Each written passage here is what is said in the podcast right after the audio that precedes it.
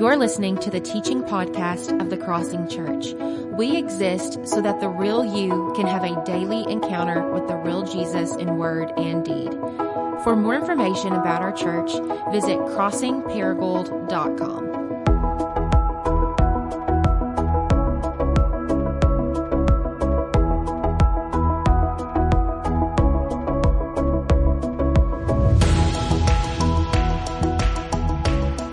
Revelation 2, verse 1 through 7. To the angel of the church in Ephesus, write These are the words of him who holds the seven stars in his right hand and walks among the seven lamp, golden lampstands.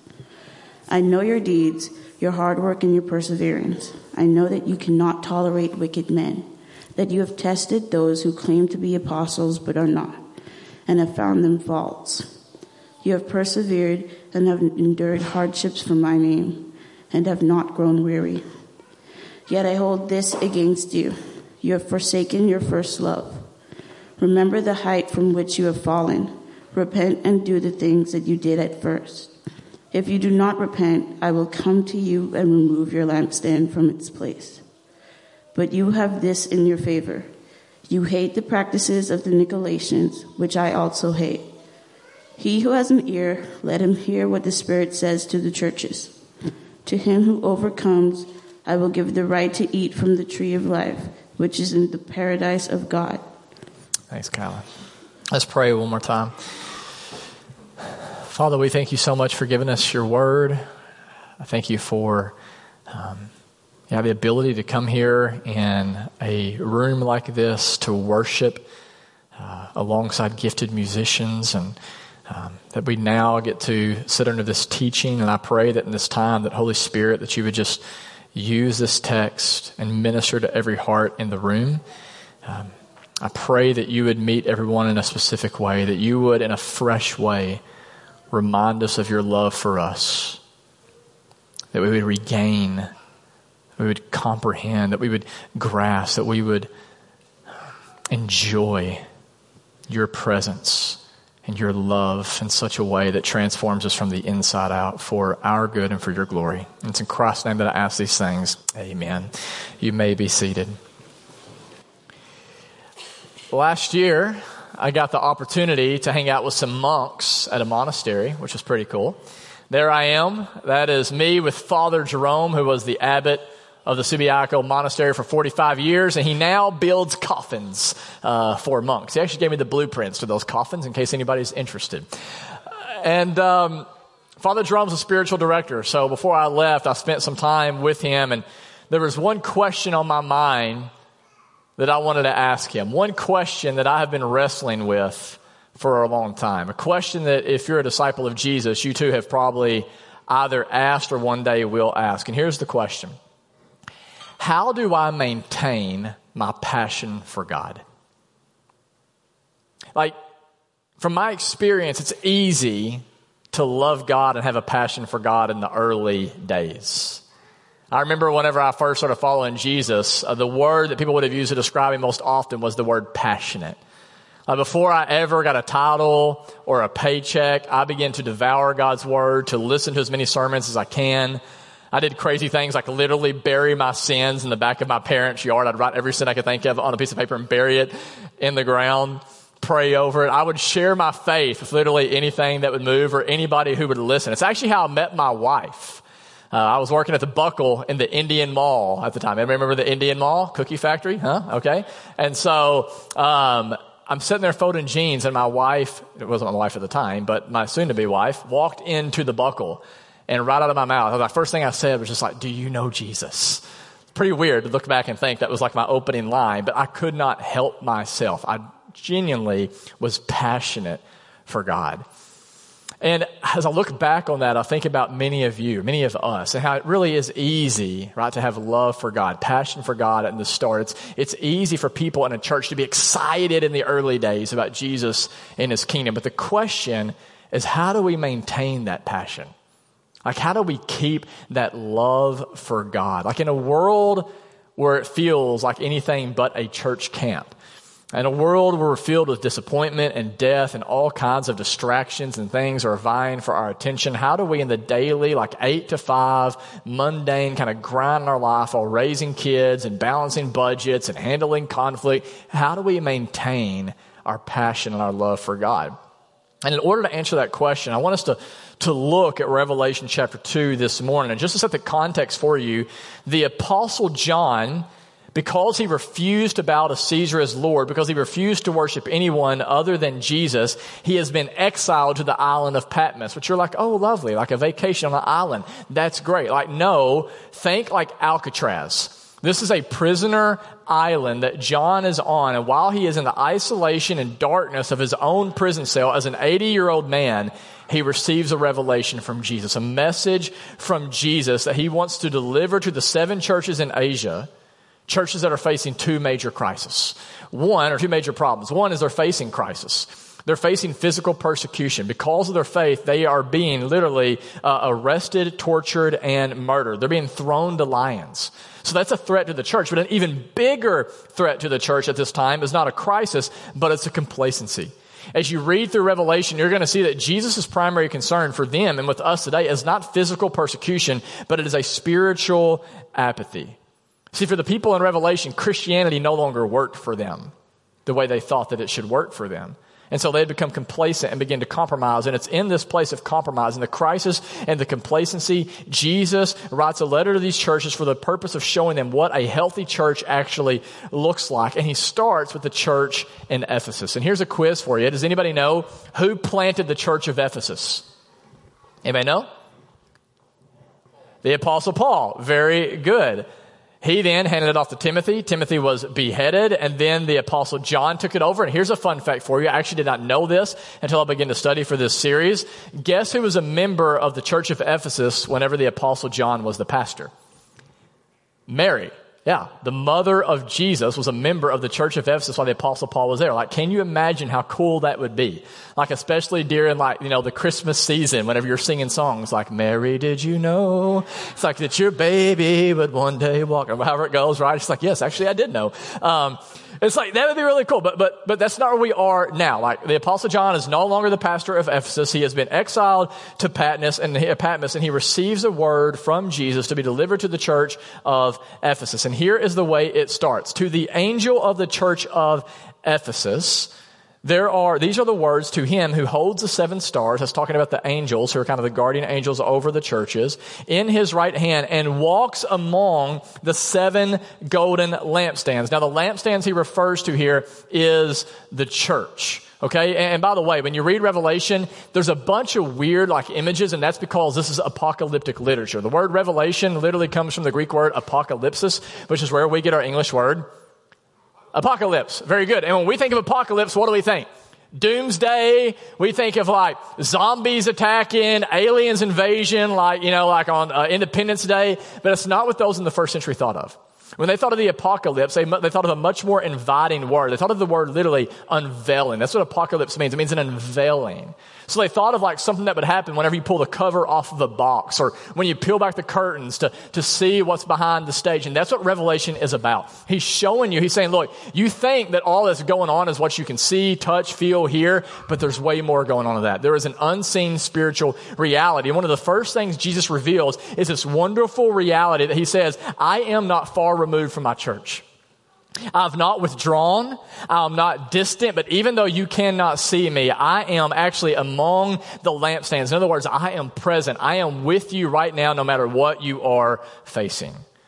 He goes on and he begins talking now to the church of Ephesus, and he says this in verse 2 I know your deeds, your hard work, and your perseverance. I know you cannot tolerate wicked people, and that you have tested those who claim to be apostles but are not and you have found them false. You have persevered and have endured hardship for my name, and you have not grown weary. And so Jesus starts his letter and he says, Here's four things I want to praise you for. Here's four things that I love about this church. And by the way, what Jesus loved about that church is the same thing Jesus would love about our church. What I'm about to share with you are marks that if we're going to be a healthy church should also be true of us. So what Jesus says first is what I love about you is I love your perseverance.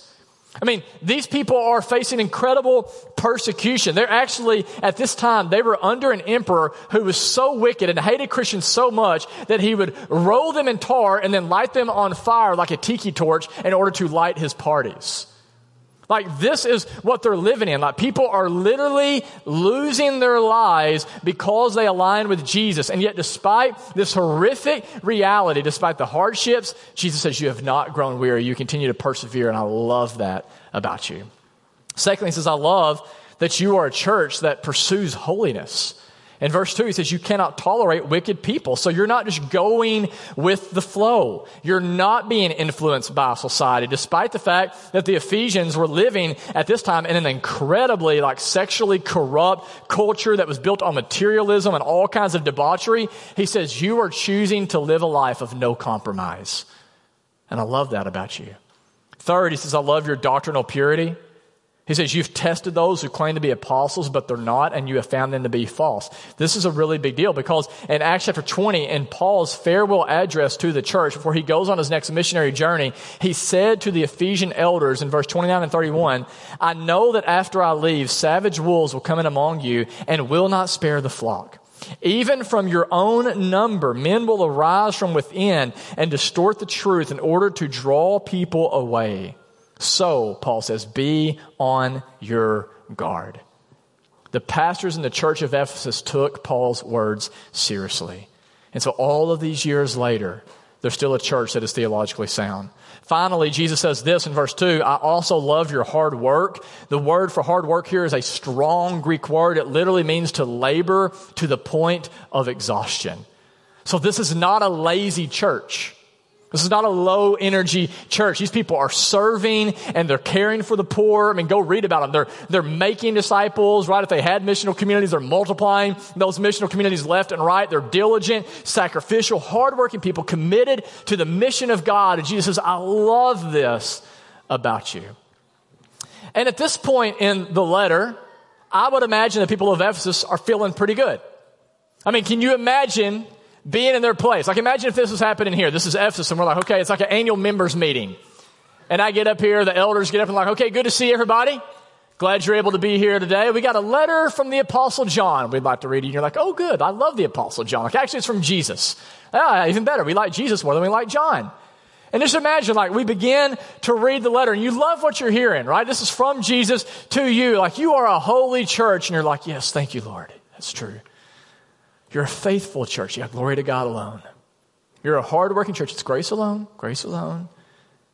Just kind of goes through this bit by bit, but then there's a pause. And I imagine the pastor's reading this and he's has to do like a double take. Like, did I just read what I think I read?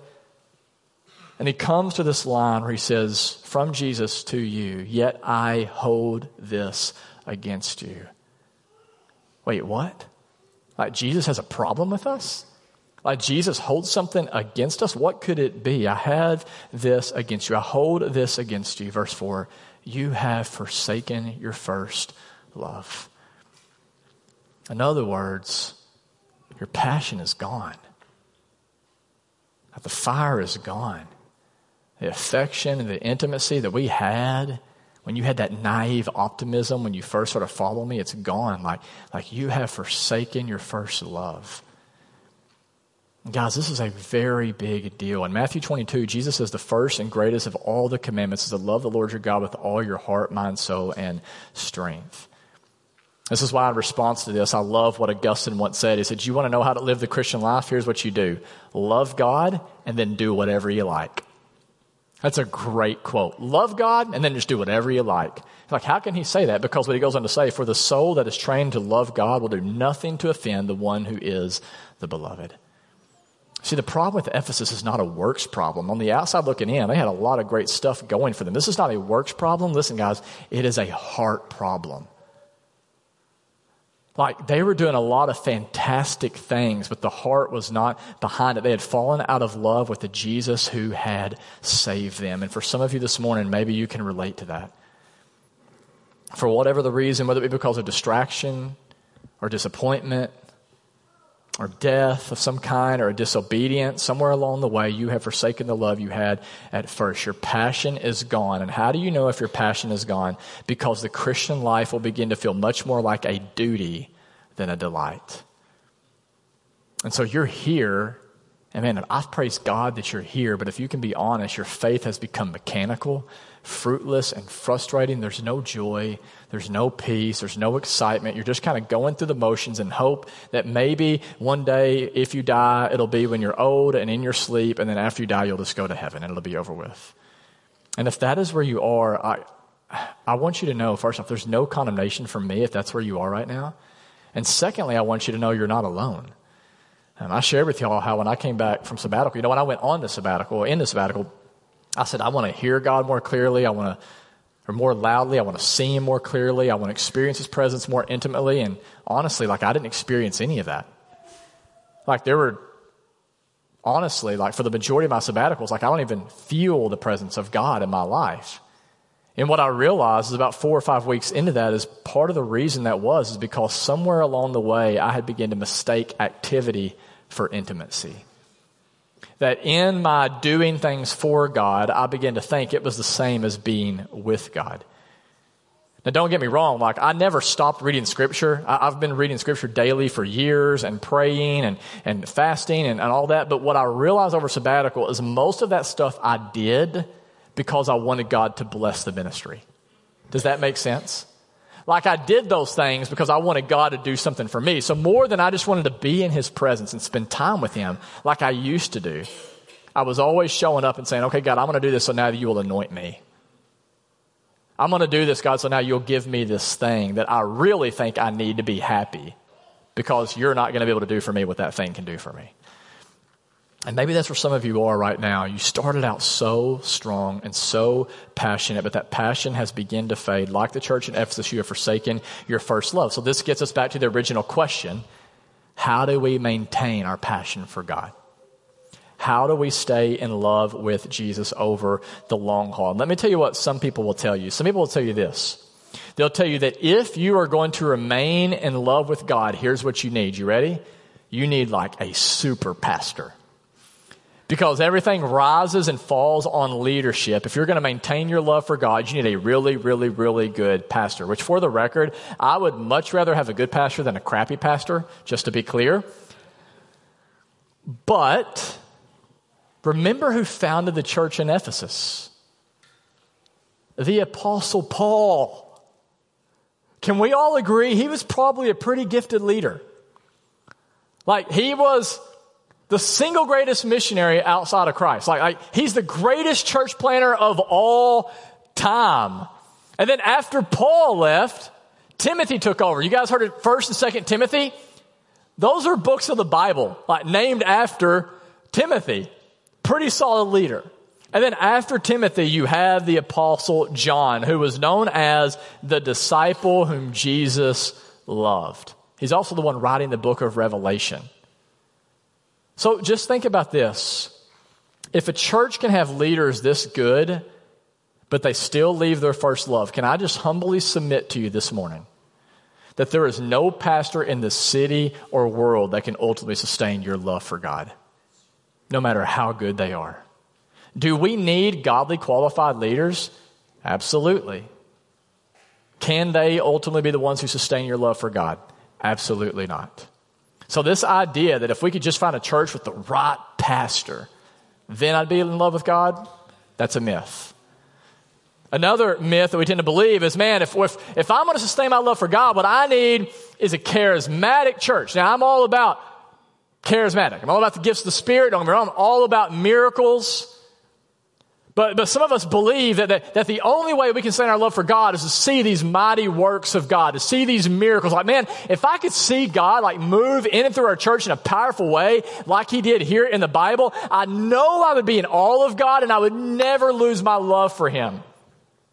Again, that sounds good, but go read Acts 19 on your own later today. The church of Ephesus, you know how it was born? It was born because the apostle Paul, its founder, was performing what the Bible referred to as extraordinary miracles.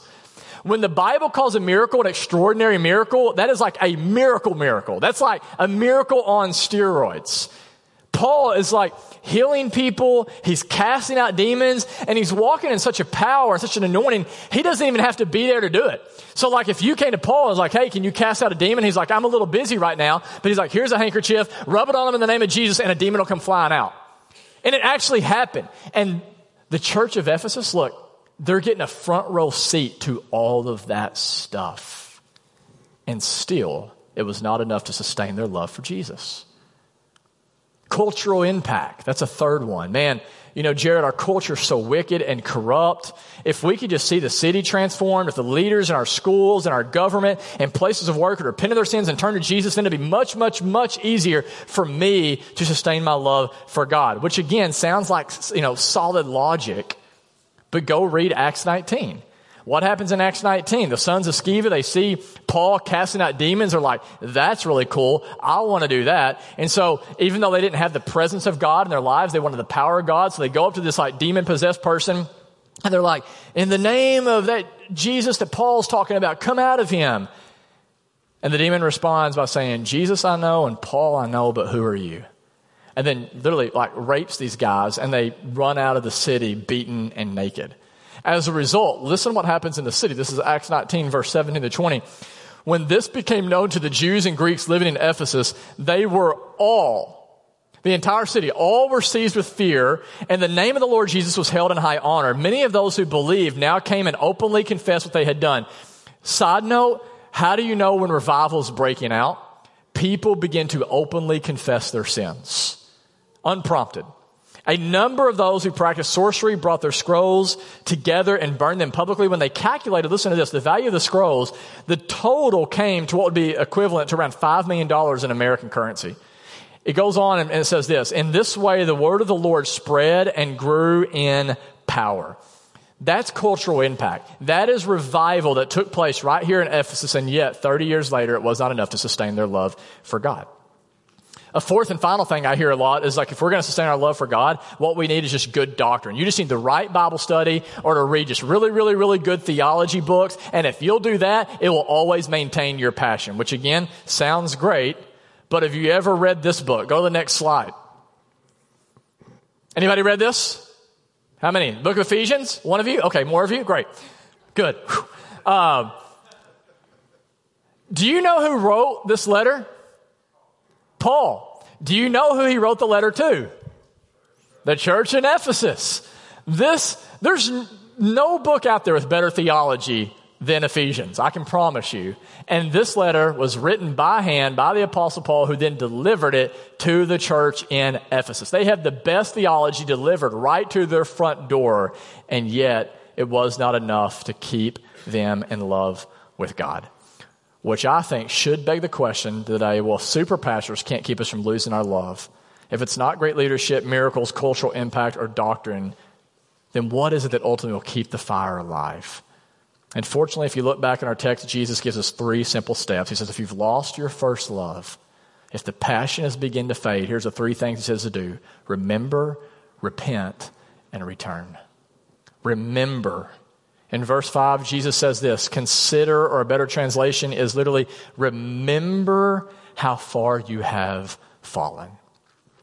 You know, every Monday as a church, we have team sermon prep right here in the foyer. Um, where we come together and it's a way of helping me or whoever's preaching to better preach to this church, to better serve this church, to better love this church. And by the way, if you've not come to that, I would encourage you come. You don't have to be a scholar. You really don't. Like none of us really are. And so, but we come in there and we open the scriptures, we eat some food, and we just talk about the text. And this past week we're doing this, 12 o'clock, right here on Monday. And Alicia Chambers, who was here in our earlier service in the front row, she said, you know, we read this line, it says, remember how far you have fallen. And Alicia's like, ooh, ooh, I got something. This reminds me of the Lion King. And I'm like, oh, this is going to be really profound. Great. Like, this is why we do this. But it actually was beautiful because she said, no, no, no, like it reminds me of The Lion King. And if you watch The Lion King, which is the greatest Disney animation of all time. All right. Didn't expect to get an applause there, but I'll take it. Um, Simba, if you remember, is on the run. And he's not doing well, right? He's not living up to his creative potential. He has forgotten who his father is and therefore forgotten who he is. His life is all out of whack. And at a turning point in the movie, Simba asks, Can I ever go back to the way things were before? Can I ever make things right again? To which his father appears and says, Yes, and here's how. Remember. Just remember. And see, that's what Jesus is saying here. He's saying, if you want to recover your passion, you want to get back to the way things were before, all you have to do is remember. We'll remember what? Specifically, remember, he says, from where you have fallen. In other words, remember how good we used to be. Like, remember how sweet it was when I first broke into your life? You remember the early days when all you needed was me? You remember in the words of King David the joy of your salvation? Do you remember what path you were on before I broke into your life and made my love known to you? He says, You want to get that passion back? You've got to remember. And then, secondly, he says, repent, which we think is a dirty word. Really, it's a beautiful word. It just means to change your thinking for the purpose of changing your life. He says, You want to get your passion back? I mean, shift your focus. Some of you, you've been pursuing these other lovers because you just, you believe that they're the ones who's going to finally fulfill you. Whatever that thing is, whoever that thing is, and to repent means no, no, no, like turn back, like, like quit chasing after these things that will never give you the salvation and satisfaction that ultimately I can give you. And then lastly, he says, remember, repent, and return. Do the things you did in the beginning. What's he talking about here? If you want to regain your passion, do the things you did when you first fell in love with Jesus. When I read this earlier this past week, I couldn't help but think about when I first started dating my wife. I think I've got a picture from our very first date. There we are. That's us. That is my real hair, by the way. Um, we went to the Hard Rock Cafe to see Blindside in concert, and it was pretty epic. Um, so I don't know. I, I, would imagine the same would be true for you when you started dating your spouse. What did you do when you started dating? You spent so much time together. Like a sickening amount of time together. Like if you were a friend of that person, like an annoying amount of time together. I remember my wife, uh, my girlfriend at the time, would come over. We would hang out till like 12 o'clock or 1 o'clock in the morning. I can't even stay up till 9.30 right now, by the way. True story. I don't know what that's about. But back then, I guess I was so in love, like I'm just like wide eyed and bushy tail, one in the morning. And then Megan would drive home and we'd talk on the phone while she's driving home to Halliday, Arkansas. And then she'd get home and I'd be like, all right, you hang up. She'd be like, no, you hang up. I'm not going to hang up, not going to do it. Like, you got to hang up, you know. It's like, no, somebody hang up, right? Like, just stop it. But you can't because in the early days, like, man, you just want to be together. And the more you're together, the more your love for one another begins to grow. And the exact same thing is true when it comes to Jesus. The more you grow, the more time you spend with Jesus, the more you will grow in love with Jesus. You say, well, how do I spend time with Jesus? He ain't physically here. He's only here in spirit, and that is why you need the spiritual disciplines.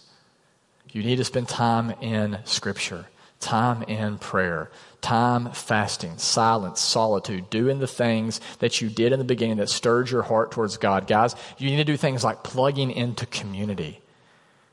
I, I talk to people more and more who are saying things now, like post COVID, like, I want Jesus, but I don't want the church. And I can be a Christian and I don't, but they'll say things like, I, I know I can have a relationship with God and I don't have to have a relationship with the church. And I'm like, that's true. You can have a relationship with God and not have a relationship with the church, but you're not going to have a very intimate relationship with God if you don't have an intimate relationship with the church. And you're like, where do we get that at? Well, the Bible says that the church is the body of Christ. I don't know how you do relationships, but, but for me, like if I want to be physically and intimately close to my wife, I need to be physically and intimately close to my wife. Like, like we need to be in each other's presence. So you want to grow, like plug into community, like practice these spiritual disciplines that God has given us as a means of grace to experience His love. And if you're like, heard that before, like, heard it, but here's the problem. Like, I don't want to do that kind of stuff. Like, I don't enjoy that stuff. Like, like, yes, I know I need to read my Bible, but social media is way more compelling. I know I should pray, but, but man, I, I can't sit still when I do that. My mind's distracted. I want to fast or I want to want to fast, but I also want to snack all day. Or, yeah, I know, like, I, I, I should want to get into community, but those people all have germs and they're weird and their kids are crazy and they talk about stuff that I could care less about. And if that is where you are, I will just say this. If you wait to start loving God only when you feel like loving God, you will never grow in your love for God. Um, uh, think about it like this Imagine you're out in the cold and you're shivering and you're freezing, and then you look and there's this house and there's people and they're around a fire and they're warm and they're laughing and they're playing and they're drinking hot cocoa. One of them says, Hey, come in here and get warm. How bizarre would it be if you said, Let me get warm first and then I'll go in? Like, no, they'd be like, No, no, like, come in here and then you'll get warm.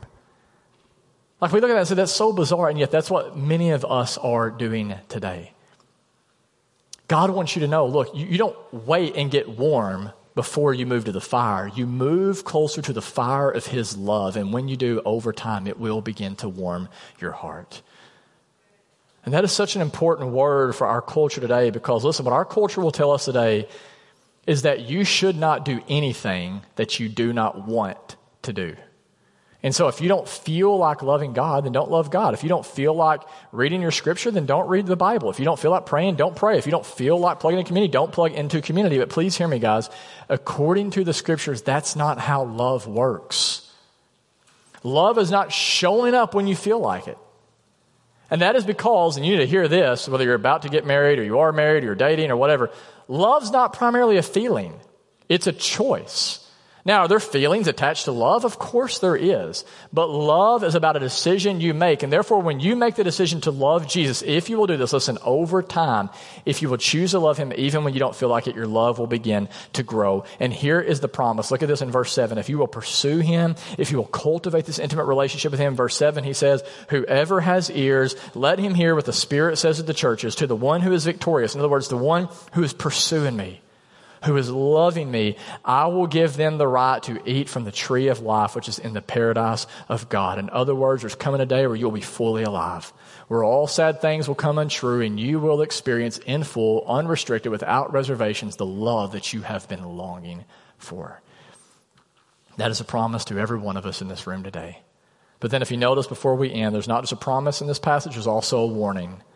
And I would not be a very good pastor or very loving if I did not read this warning. Go back to verse 5. Jesus says this Consider or remember how far you have fallen. Repent and do the things you did at first. But if you do not repent, here's the warning I will come to you and I will remove your lampstand from its place.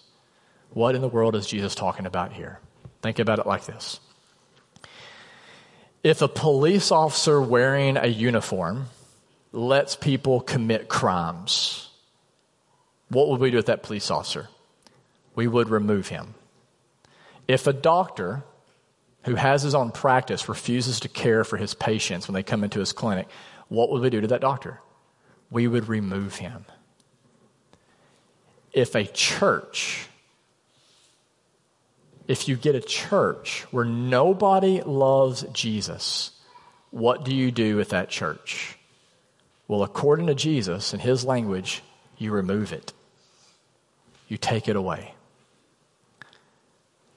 Maybe, and this is just my own thoughts here, I have no proof of this, but maybe the church in America isn't dying. Like maybe it's being removed because very few people in the church love Jesus anymore. Like, Guys, Jesus has given us everything. Everything. Like he has laid down his very life for us. Nobody else has done that for you. He accomplished for us what we could never accomplish for ourselves. He paid the penalty for our sins, which is death, the death we deserve to die. Then he rose from the dead.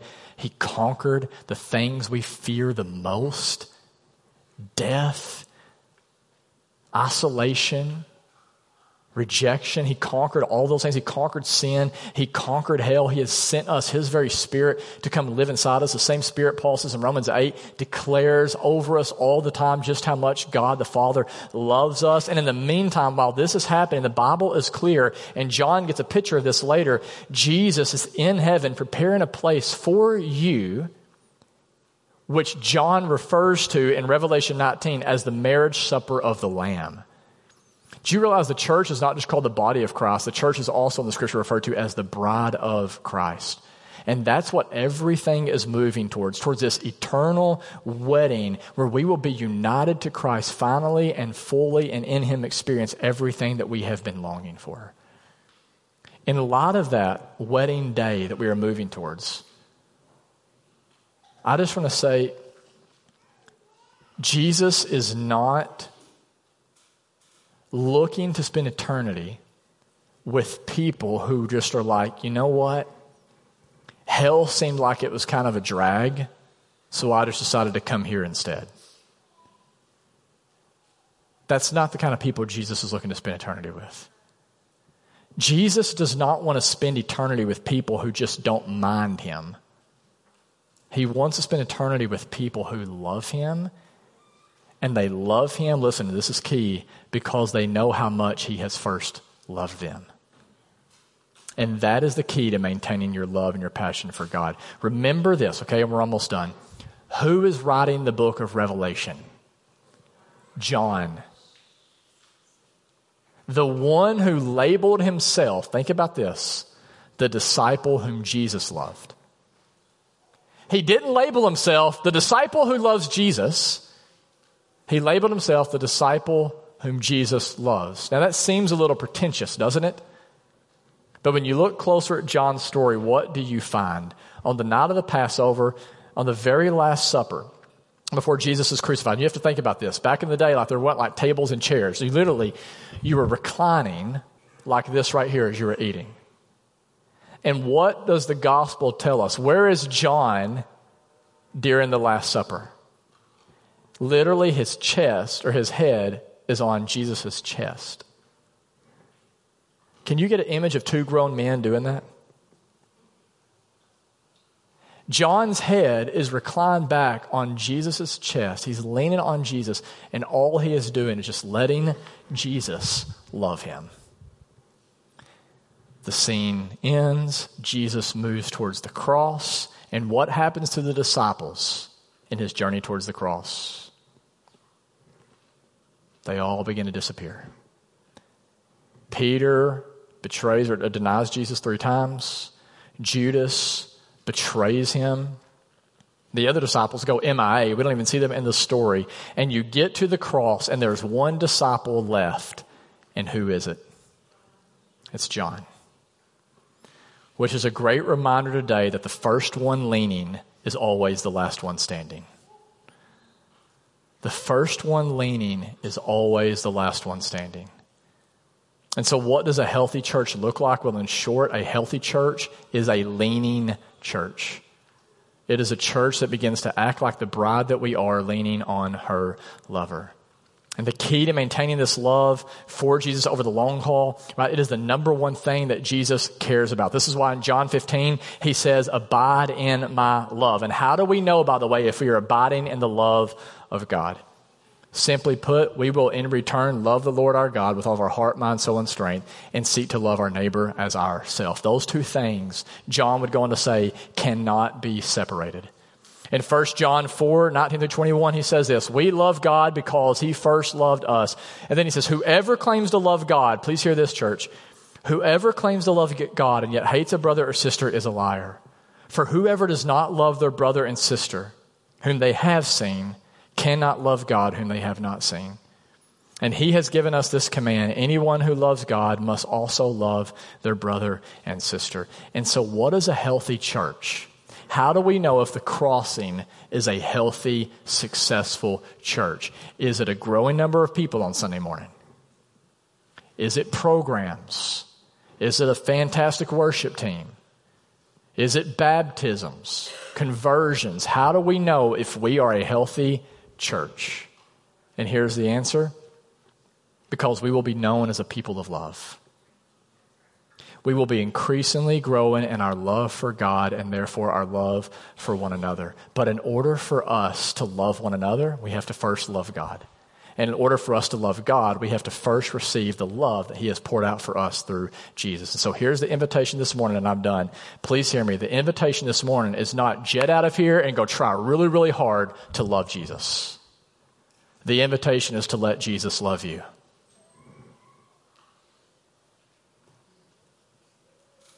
Will you do that? Will you let Jesus love you?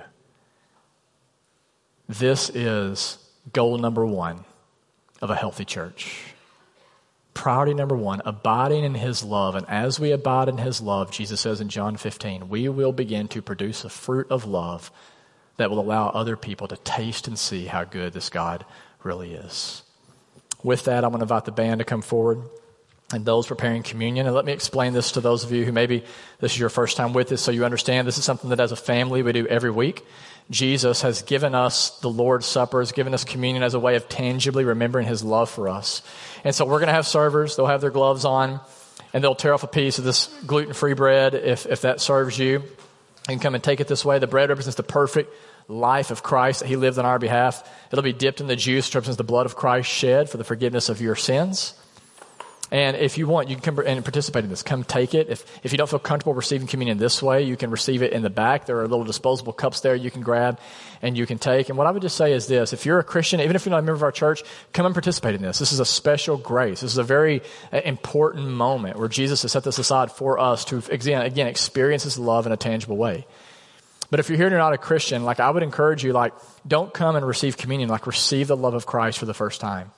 Maybe for some of you, you're realizing that right now. Like, man, I have religion, but I do not have a relationship with Jesus. Like, I'm really good at being good and doing good stuff, but I do not know the love of God. And maybe right now, the Holy Spirit is beginning to help you see that's the missing piece in your life.